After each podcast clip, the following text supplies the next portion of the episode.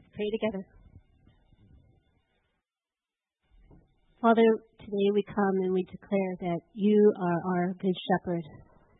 You lead us like no other. And we declare that we want to be your sheep, the sheep of your pasture. But like sheep, we don't always have the greatest sense of direction. But Lord, you're the one who leads us. And we want to submit to that. We declare that your words are a lamp unto our feet and a light unto our path. They show us the way to go, and you've given us everything we need for a life of godliness. Like sheep, Lord, we think we know best and we wander off in our own ways. But your compassion is so great that you come and you seek and you find us out where we're stuck in the mud or caught in the thorn bushes, where we've had pride. And Lord, thank you that you bring us to our senses and you just put us on your shoulders and you start us back on that journey to the rest of the flock in a safe place. We declare you are our shepherd.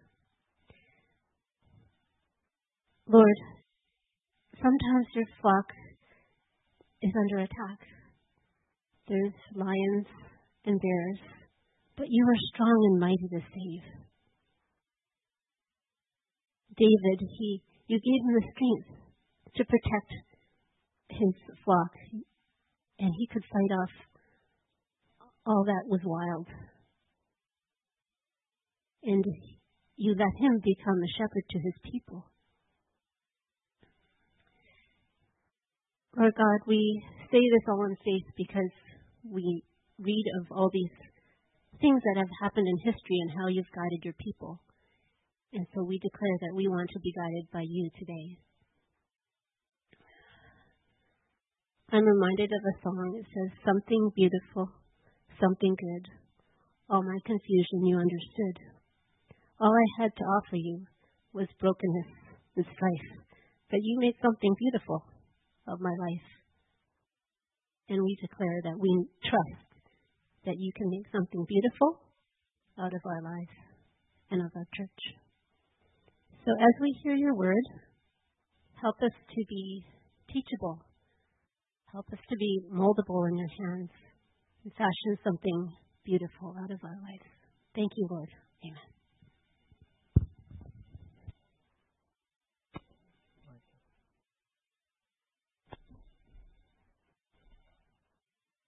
Thank you. Can you think of a city where people are generally pretty wealthy and there's high per capita income? Can you think of a city that's susceptible to earthquakes? Do you know of a city where there's an interest in the New Age movement and all kinds of spiritual movements is high? Do you know a city where sexuality is confused? People seem really muddled about their sexuality and how to practice it. Where there's also an emphasis on the occult, the power of demonic activity. And people have started to drift away from what is orthodox teaching, and churches are often struggling to find even some new gimmicks to try to get them back to church. Can you think of a city where there's an interest in angels and angelology? Is really attractive to some people, and they buy crystals and all kinds of stuff, even stores that sell them. That sound familiar? That could be Vancouver, which is one of the loveliest cities in North America, other than Victoria, but never mind. Um, but it's not Vancouver. You know where that city is? That city's Colossae in the New Testament. It's one of the places that Paul wrote to. And what we've been doing for the last seven or eight weeks or so is we've been getting on the church bus every Sunday and visiting the city to which Paul wrote seeing what the church was like, what the church had to be like in order to survive and thrive in that city. So if your Bible this morning, your iPad, iPhone, i something, whatever, you want to look up Colossians and I want you to be there. Because this is the very way Paul opens his letter, tells us how we need to be rooted um, in the city where we live. He was in Colossians writing to the Colossians, But here's what he wrote to them. Chapter 1, verse 1. Paul, an apostle of Christ Jesus by the will of God, and Timothy, our brother. And then he writes, he says, to the holy and faithful brothers, I like to add sisters, in Christ Jesus at Colossae. Grace and peace to you from God our Father. What you really need to know in the Greek text that Paul does something a little different. He doesn't say you're in Christ Jesus at Colossae. What he says is you are in Christ Jesus in Colossae. And he brings these two phrases together. And you need to know why. Because here he defines our two relationships. First of all, Paul says to us, we are men and women and young people who are in Christ. That's our spiritual dimension of the spiritual relationship of our lives. Got that? You're in Christ this morning. A few minutes we're going to sing that strong hymn in Christ alone. But then he says we're also in Colossae. That's the physical dimension. That's where we live. Or you could substitute in Vancouver. So you see, in Christ gives our lives their spiritual spiritual reality or location. In Colossae or Vancouver gives our lives their, their physical rootedness or relevance. And we bring both of these together, we realize what it means to be a Christian. That we are in Christ, yes, but we're also having to live that out in Vancouver. And the struggle comes when we want to bring these two things together. Now, I want to work through Colossians with you this morning, and as always, there's many, many lines of thought. To need to stand back, as it were, and try to see what's the one essential message that Paul is writing to them. Colossians, like each of the cities and churches we visited, could speak to us today.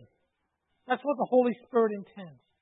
But to understand Colossians, as many of the letters, you need to know what its original context and purpose was. What was happening in the city? What was influencing Paul's writing? We'll need some background, which is critical. Some of this may be familiar to some of you, and it may be new ground for others. So please just kind of track with me takes a little bit of work beyond the normal average sermon, but you're not a normal average congregation, so we can get there, okay? We have to understand the reason for this letter and its impact today. Woven into Colossians are a number of references, some of them very clear, some of them a little bit subtle, which are sometimes called the Colossian heresy. In other words, there was a heresy going on in the city of Colossians and which was, had infiltrated the Colossian church. Now, it's never stated outright what it is. You have to kind of construct it from a number of these internal references. For example, there was in the Colossian heresy an interest in astrology. the ancient world was dominated by, by the influence of the stars. The greatest, the wisest people would not go out without consulting the stars. Do you know what's perhaps the most read section of a newspaper today in North America? Horoscopes. A horoscope. We're not that far away from Colossians.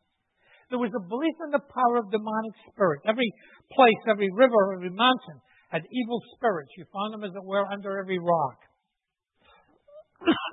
then in the Colossian heresy, there was teaching which was, we call it ascetic or legalistic.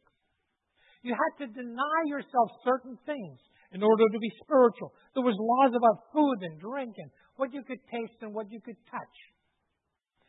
Again, there was an observance of special days and rituals and festivals and new moons. So they said certain days were more holy or more special than other days. And the opposite of that, there was teaching which was reflected, we talked about this last Sunday, which was license. How many of you remember the big new word I taught you last week about what license was? It Begins with an A. Antinomianism. Wow! Good for you! Antinomianism meant that you could just do whatever you wanted, didn't it? And then lastly, there was the worship of angels. It sounds just like today. Now, behind all of these different bits of teaching lay a first century heresy, which was called Gnosticism. I've told you about this before. Gnosticism. And here you've got to track with me carefully. Gnosticism comes from the Greek word gnosis, which means to know. Gnosticism was essentially what we call dualistic. It separated things into two. It separated the spirit from the body. It separated the spiritual world from the material world. It taught that what was spirit alone was good and pure. Matter, anything that was material, anything was created, was flawed and was evil. And so there was an impassable gulf in Gnosticism between what was spiritual and what was earthly. Now, this kind of dualism, and by the way, we still have that dualism today, has huge consequences. One issue was how could God then reach down to create? He could not possibly be the maker of heaven and earth because God is spirit, pure, and holy, and this earthly stuff is wrong. It means also that God could not reach down to touch the earth in human form. The Gospel of John, by the way, was written against Gnosticism. The Gospel of John says too us, and the Word became flesh.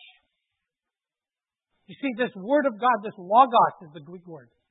That was a Gnostic term, by the way. Became flesh.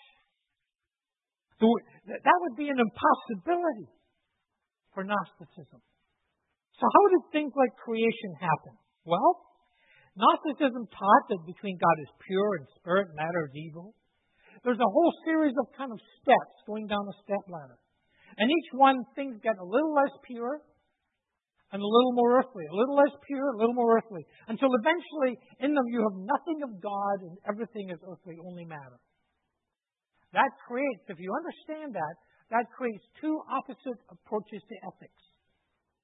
On the one hand, you can say, this, this body of mine, I will have to beat it and starve it and whip it and deny it because it's evil. So sex and sexuality is wrong and dirty.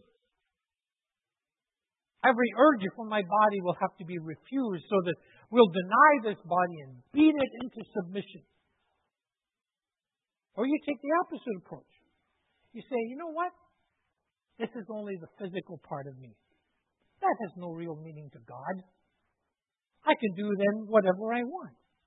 Whatever I do to my body and with my body doesn't matter. Because God is only interested in my spirit. And that opens the door to all kinds of license, all kinds of abuse. It denies all responsibility. So we I can go to the Saturday night orgy or whatever in Colossians. It's only my body, not important to God because God is only interested in my spirit. How does Paul answer this heresy? How does Paul answer heresy? Well, he doesn't answer it head on. You know what he does? It's absolutely brilliant. It's absolutely beautiful. What he does in this letter in two passages, I'll read them for you in a moment. He knows all the stuff that's going on that's wrong. And he writes to the Colossians, you know what he does? He says simply, Let me bring you back to Christ. Let's not get into all of that.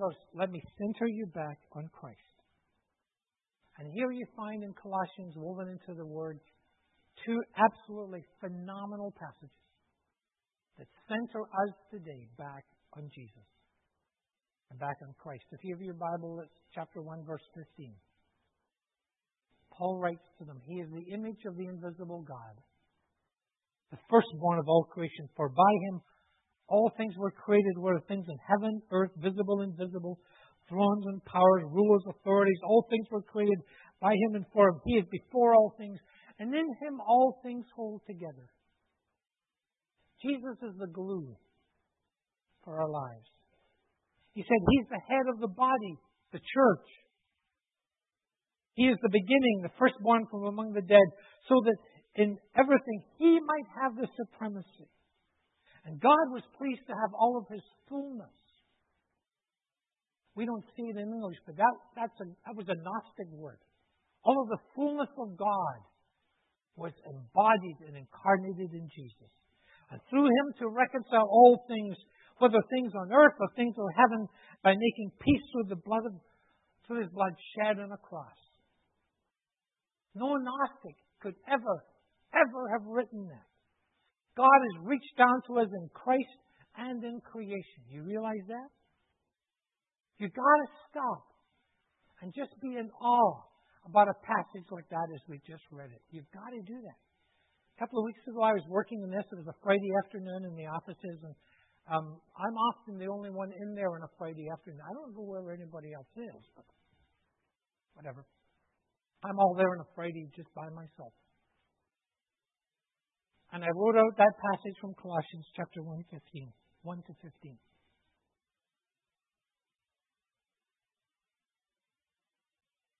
And I read it.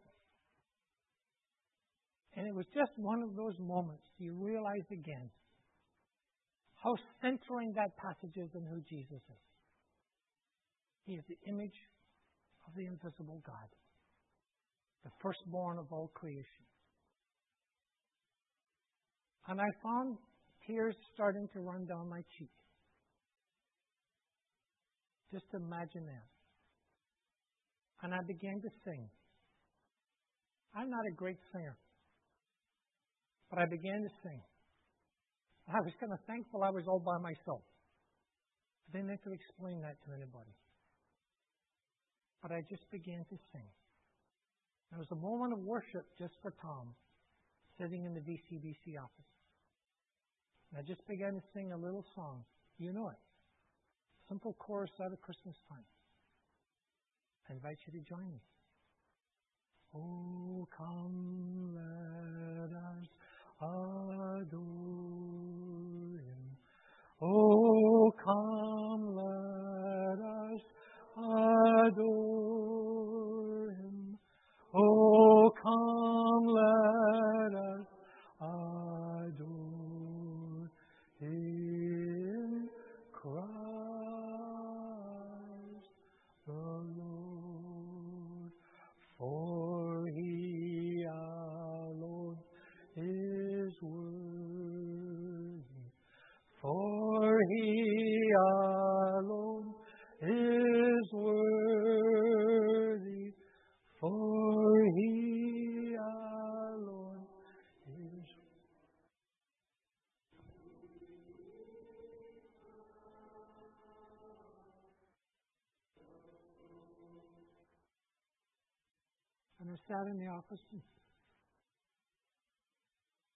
and, just bowed my head. And in a moment, all by myself, was just so absolutely thankful again for Jesus. And centered back on Him. The other passage is chapter 2, beginning of verse 9. For in Christ all the fullness of God dwells in bodily form. Do you realize how that would drive a Gnostic nuts? All the fullness of God dwells in bodily form? And you've been given fullness in Christ, who is the head over all power and authority. In him you were circumcised in the putting off of the sinful nature, not a circumcision done in the hands of men, but with a circumcision done by Christ. You've been buried with him in baptism and raised with him through faith in the power of God, who raised him from the dead. When you were dead in your sins and the uncircumcision of your sinful nature, God made you alive with Christ. He forgave all our sins, having canceled out the written code with all of its regulations that was against us, to the posters. He took it all away and he nailed it to the cross. Having disarmed the powers and authorities, he made a public spectacle of them, triumphing them over the cross, by the cross. Do you ask what it says and what it means? There is no secret pathway that only a few people have discovered. There is only Jesus who stands between all of humanity and God. And in him we've been made complete. In whom, says Paul in Colossians, in whom are hidden all of the mysteries of treasures of wisdom and knowledge. And so he declares to them and us almost with exasperation. Look at verse 16. So do not let anyone judge you by what you eat or drink, a religious festival, a new moon, a celebration Sabbath, or a Sabbath day. These things are a shadow that were to come. The reality is found in Christ. Do not let anyone who delights in false humility, the worship of angels. Get all those references now? Don't let them disqualify you for a prize.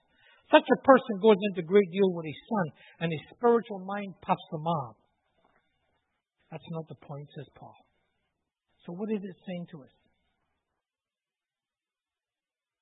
when we think about the church today, all of its struggles and whatever, we need to be centered on the uniqueness of Jesus and who He is and all that we've done. I've talked about coloring outside the lines, and I believe we do that at times. We do not color outside the lines when it comes to Jesus. The 21st century church today in cities like Vancouver, Victoria, and Colossae must be truly and remain faithfully Christocentric. Christ and Christ alone is enough.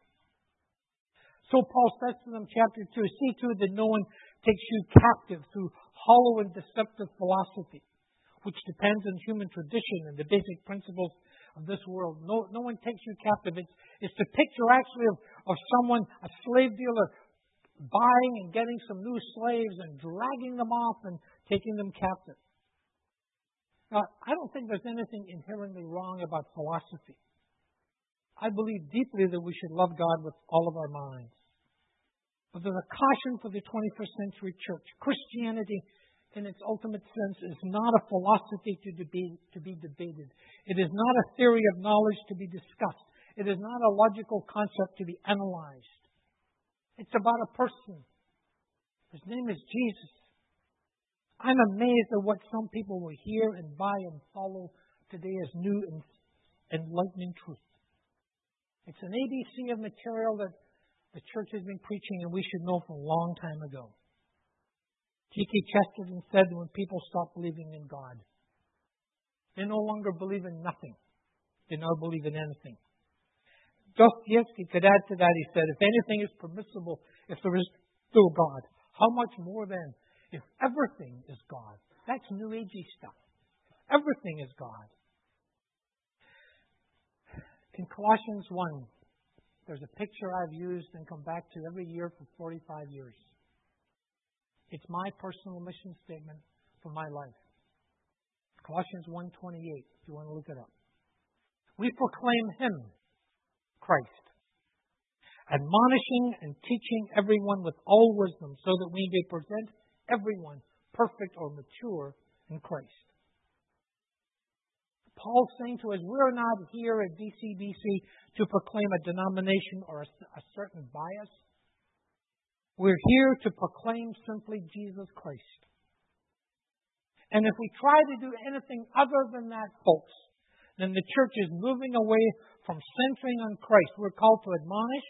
I do that at times, to teach with wisdom. And we're called to bring change into the lives of people. I believe deeply that my calling the last two years I've been here is not to stand here and give you information in new Greek words. It is to speak God's word in the power of the Spirit with whatever passion and integrity I have, that it may change and transform lives. And Paul goes on to say that in the next verse, 29. He says, To this end I labor, struggling with all his energy, which so powerfully works in me. And in that verse, there are five words that are words about energy and power. There's words like labor, struggling, energy, powerfully, and works. Five words that talk about the kind of energy that needs. That is what makes spiritual leadership folks today for pastors and elders and deacons the hardest challenge out. Because spiritual leadership is not about giving out information. Spiritual leadership is not about running programs. Spiritual leadership is not about finding out what people would want, try to provide it. It's about believing in Christ and Christ alone is able to change the lives of people. And that cannot be done without fully acknowledging who He is and the totality of His work on the cross. This June, July, I will have finished 45 years in ministry. And every year, I've made a commitment to every church I've pastored. And that commitment is simply this I will bring you all that I am. I cannot bring any more, and I promise not to bring any less. I will bring you all that I am. I can't bring any more than that, folks. And I promise not to bring anything less. Can you imagine what a church would be like if every person agreed on and carried out that responsibility? And in the letter, Paul talks about the agony of being a pastor. He says, I want you to know how much I'm struggling for you. Chapter 2, verse 1. The word for struggling is our word for agony. He's saying, I want you to know how much I agonize over you. Some of what I do, honestly, brings me great joy. And some of what I do gives me agony. Yesterday, Harriet and I had, on Friday in Victoria, we had a burial and yesterday a funeral service. For a lady we've known, family we've known for 32 years, married their children, dedicated most of their grandchildren. And yesterday we laid her to rest. And I sat with the family through some memories, some laughters, through some tears. It was agony. I am often awake in the middle of the night. I agonize when I know that people are in tension over something. I agonize when I get complaints and nasty emails about what people like and don't like and are critical. Our consumer society breeds a consumer church. I agonize over that. I agonize when I see marriages and families in turmoil, and I cannot fix that. Because I like to fix things. I agonize when I see people stuck in their spiritual lives. I agonize when I see the potential of a church and we seem to go around in circles.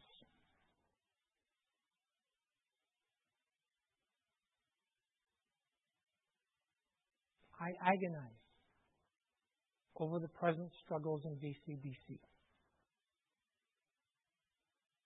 I agonize when I see and hear power and politics, which does not belong in the church. I agonize over that. Because I believe that the church, I believe that the church is the only hope for the world. The church that is centered on Jesus is the only hope for the world. And I realized a couple of weeks ago reading Colossians that I have nothing to offer you. I have nothing to bring you except Jesus. But in Him alone, we find all of the treasures of wisdom and knowledge. And who is Jesus? He is the image of the invisible God. He's the firstborn of all creation. He is the head of the church. This afternoon, when we meet, can we remember that He is the head of the church? He and He alone is the hope of glory. He and He alone is the hope of the world. And all that we are and all that we have, we are and we have in Christ alone.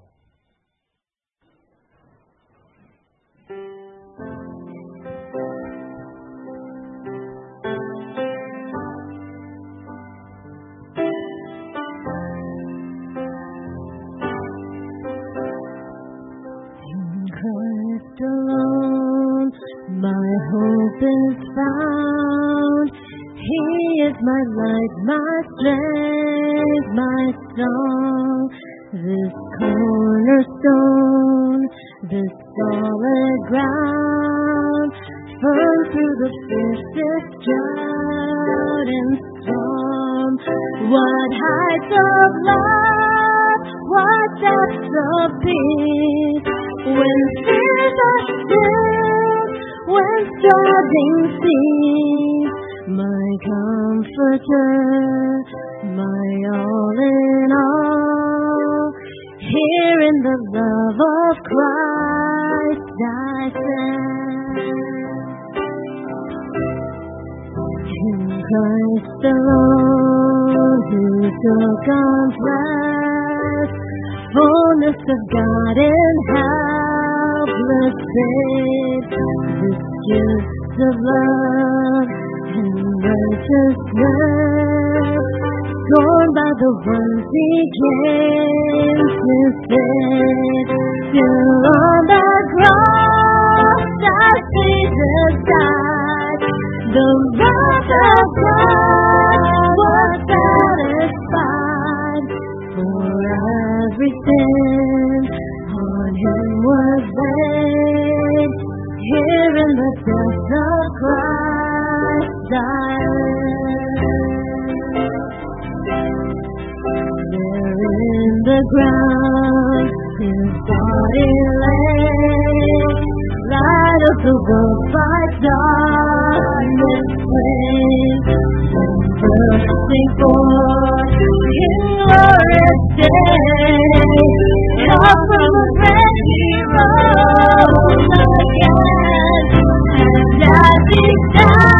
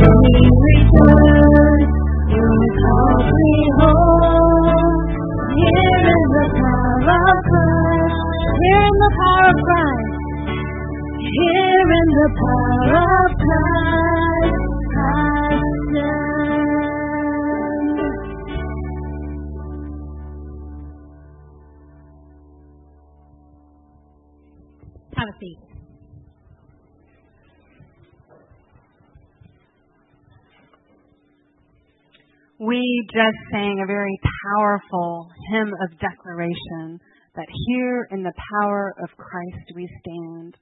I cannot think of any more beautiful way from which us to respond to that by taking communion together as the body of Christ, as an act of affirmation. Here in the power of Christ we stand. Earlier we also sang a song. His sacrifice on Calvary has made the mighty cross a tree of life for me. Amazing that God can take such a despicable, horrible moment of history of death of Jesus Christ and make that a tree of life for us. Pastor Tom shared with us Paul's words from Colossians. When we were dead in our sins and in the uncircumcision of our sinful nature, God made you alive with Christ. He forgave us all our sins, having canceled the written code with its regulations that was against us and that stood opposed to us. He took it away by nailing it to the cross. And having disarmed the powers and authorities, he made a public spectacle of them, triumphing over them by the cross. What an amazing victory. I invite the ushers and servers to come forward as we prepare to receive these elements that represent the body of Christ and the blood of Christ.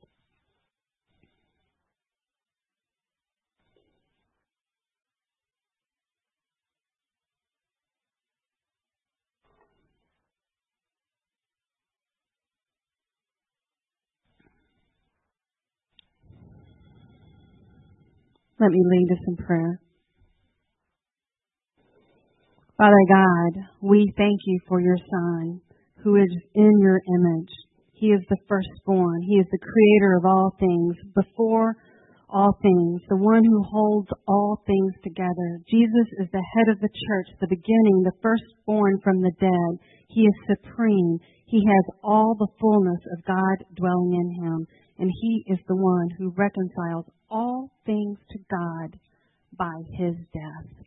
We proclaim you, and God, thank you that we have a very physical, tangible way that we will hold these elements today in our hands.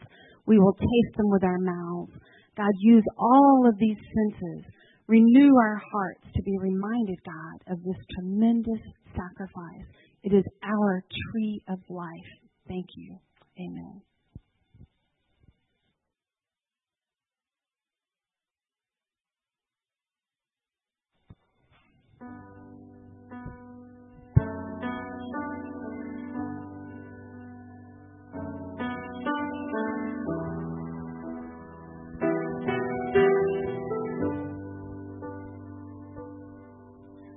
Brothers, let's come together, walking in the Spirit. There's much to be done. We will come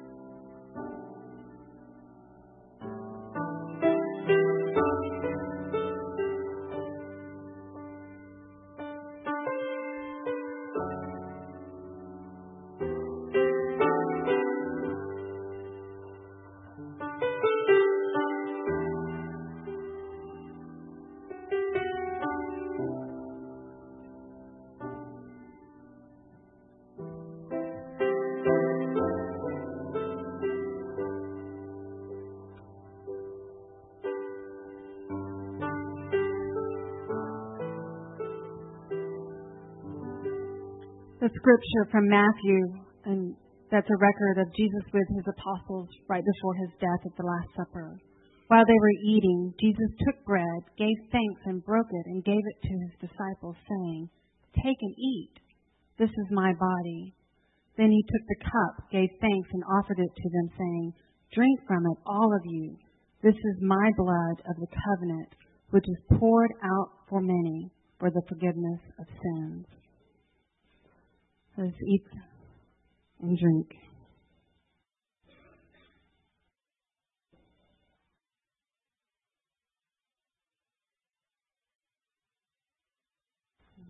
Father God, we thank you for the body that was broken and your blood that was poured out. God, may our lives be a living, holy, pure, complete example of the tremendous sacrifice that you have given.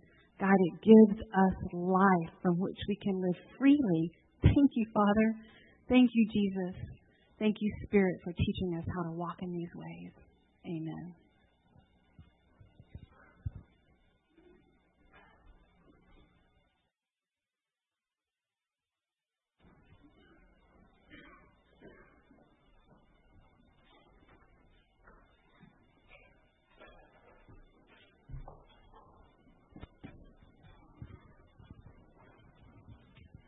Good morning, everyone.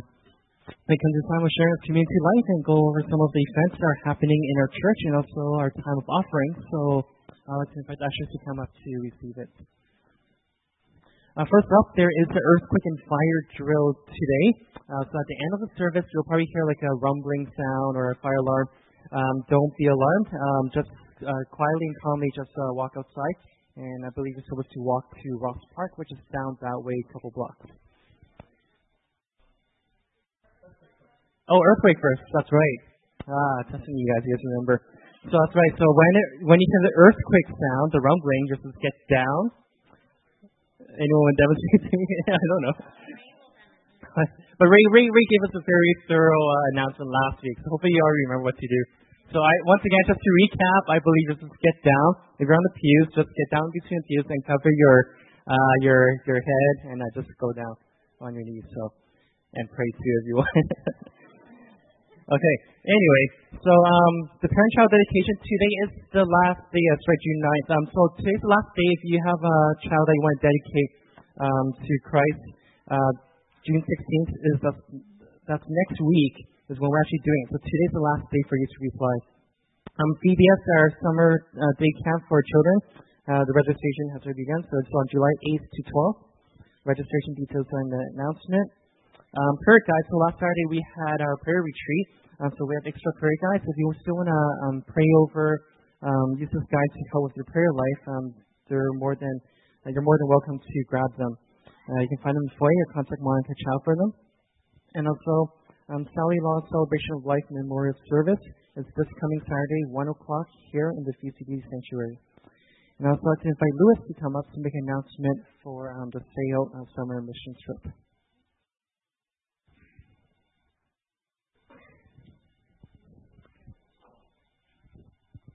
Hi, so mission forms are due last week, so if you're still interested in going, there's only there's about 30 people on the team, and we're going to cap the team at 40. So if you're still thinking about uh, coming, make sure you get your forms and money into me today, and that's it.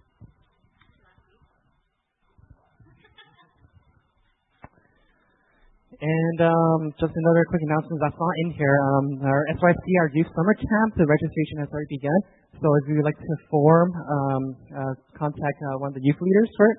And also uh, the deadline for the application for this youth camp is July 21st. You can see a little picture of it in the front. And uh, last of all, I'd like to invite uh, Philip to come up to also make another special announcement.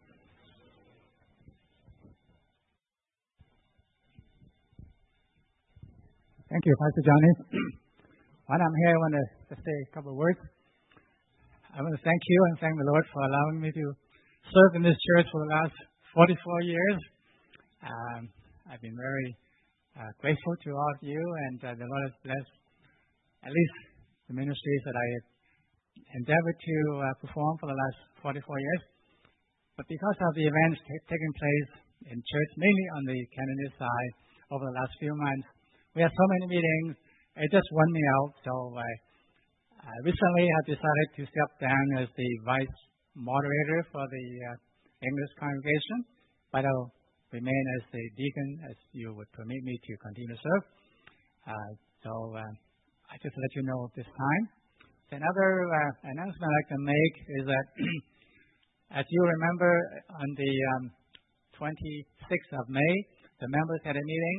The meeting was uh, was a long meeting, and it lasted till about 7:30. I understand. I personally didn't stay till that long, but because of the number of items to be discussed was were not completed, so the members have decided to hold another special meeting to continue to finish the agenda items of that meeting. So today at 2:30 will be the continuation of that meeting. However, you might have seen some notices on the insert of last Sunday's uh, worship folder saying that the meeting was canceled. Uh, that is not the case. Um, I don't know how and why and who put it in there, but as of recently, the uh, the joint pastoral teams meeting, the majority of the pastors agreed that the meeting should continue because the members have the right to continue that meeting. And also, as recently as yesterday, all the, the Chinese Cantonese deacons have decided it's the right thing to allow the members to continue with the meeting today. So that's why the meeting shall be held this afternoon at 2:30. However, uh, because of some concern of the legality of the release of the records that were given out last Sunday, um, there's a possibility that someone may sue the church for the release of that um, record.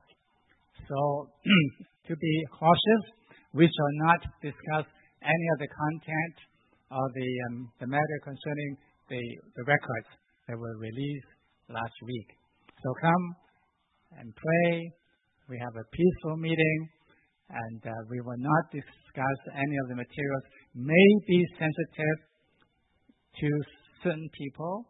That may cause some concerns for uh, a possibility lawsuit uh, if someone decided to sue the church for doing so. Now, when you were coming in this morning, some friendly friends have given you some handout. This is the opinion of one of the lawyers saying that this may be sensitive material that you may be sued for um, reading or discussing the materials recorded in those materials that you were giving out. It's not illegal to come to the meeting today. It is legal for you to come to a peaceful members meeting this afternoon at 2:30. And let's pray that God will overrule. He's in control. Please come before you go, Phil, maybe we can um, just uh, really thank Phil for all his service all this year as the vice moderator of the church.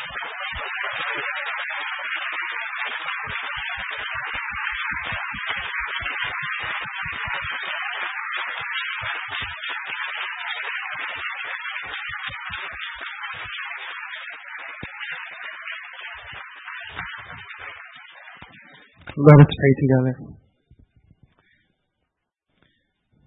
God, we are in such a need to hear the message that you've given us today, to make you the center of our life, to make you the center of this church, Father. Lord, we just pray that you give us the wisdom as we discern what's right and what's wrong, that you will help us to do what you want to do here at VCBC. So, Lord, as we come to you, Lord, we just surrender to you all our worries and all our burdens, and we continually trust in you each and every day no matter the calm or no matter the storm. So, Father, may you just be with this church, be with us, and know that we love you every day. In Jesus' name we pray. Amen. Let's stand up, uh, take a moment, and greet one another.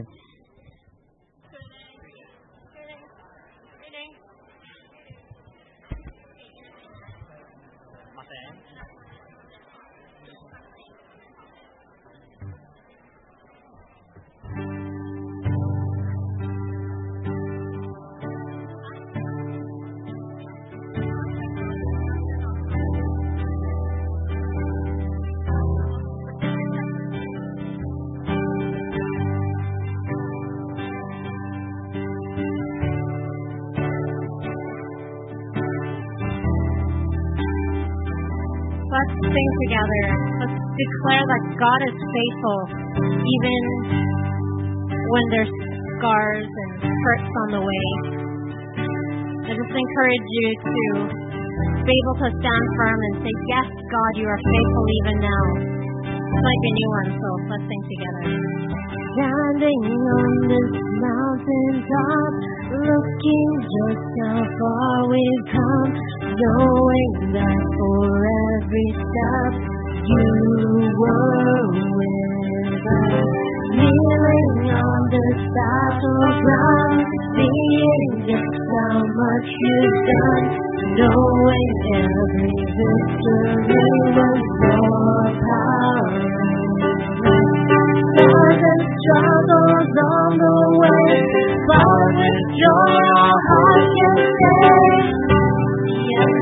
yes,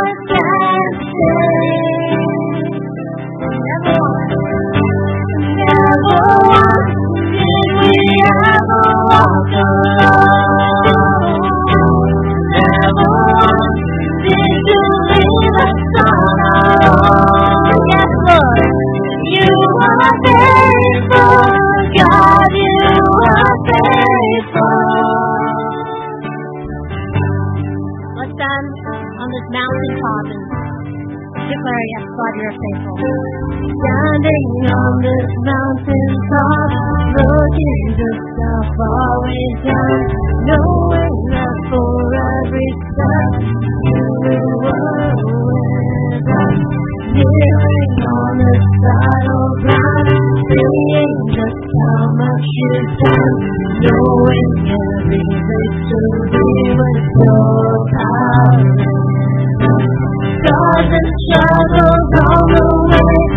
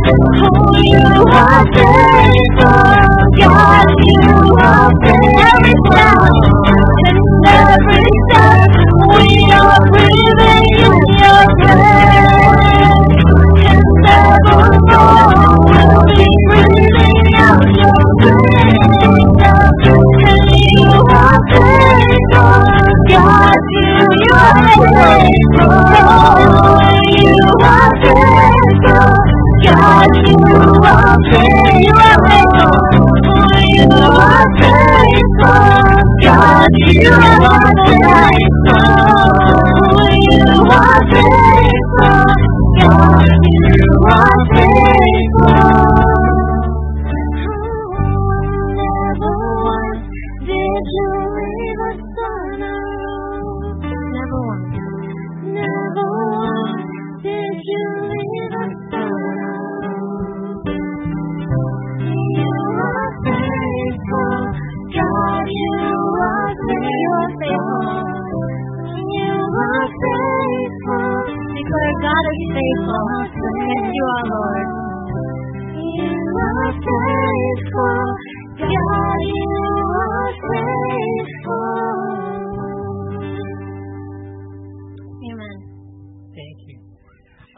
follow hockey through most of the, most of the year. I'm just kind of not interested much. But I start to watch it when we get to the Stanley Cup playoffs. So this past couple of weeks, I've been watching sometimes with my grandchildren um, some of the games and the Penguins and the Bruins and all that kind of stuff. And they work hard and they get pretty tense and you know there's just some pushing and shoving and whatever. But there's three guys on the ice who got black and white shirts and whistles. Who are they? The referee and the linesman. And when they say you're out, You're out. They rule. They got the whistle. Here's what Paul says to the Colossians. Let the peace of Christ rule in your hearts. It's a picture that Christ is the umpire. He is the linesman of the church. He is the only one who carries the whistle. Since we are members of one body and we were called to peace. Just remember that today. And remember, he's the one with the black and white shirt. He's the only one who carries the whistle. Let his peace rule in our hearts. Okay? Yes. God bless.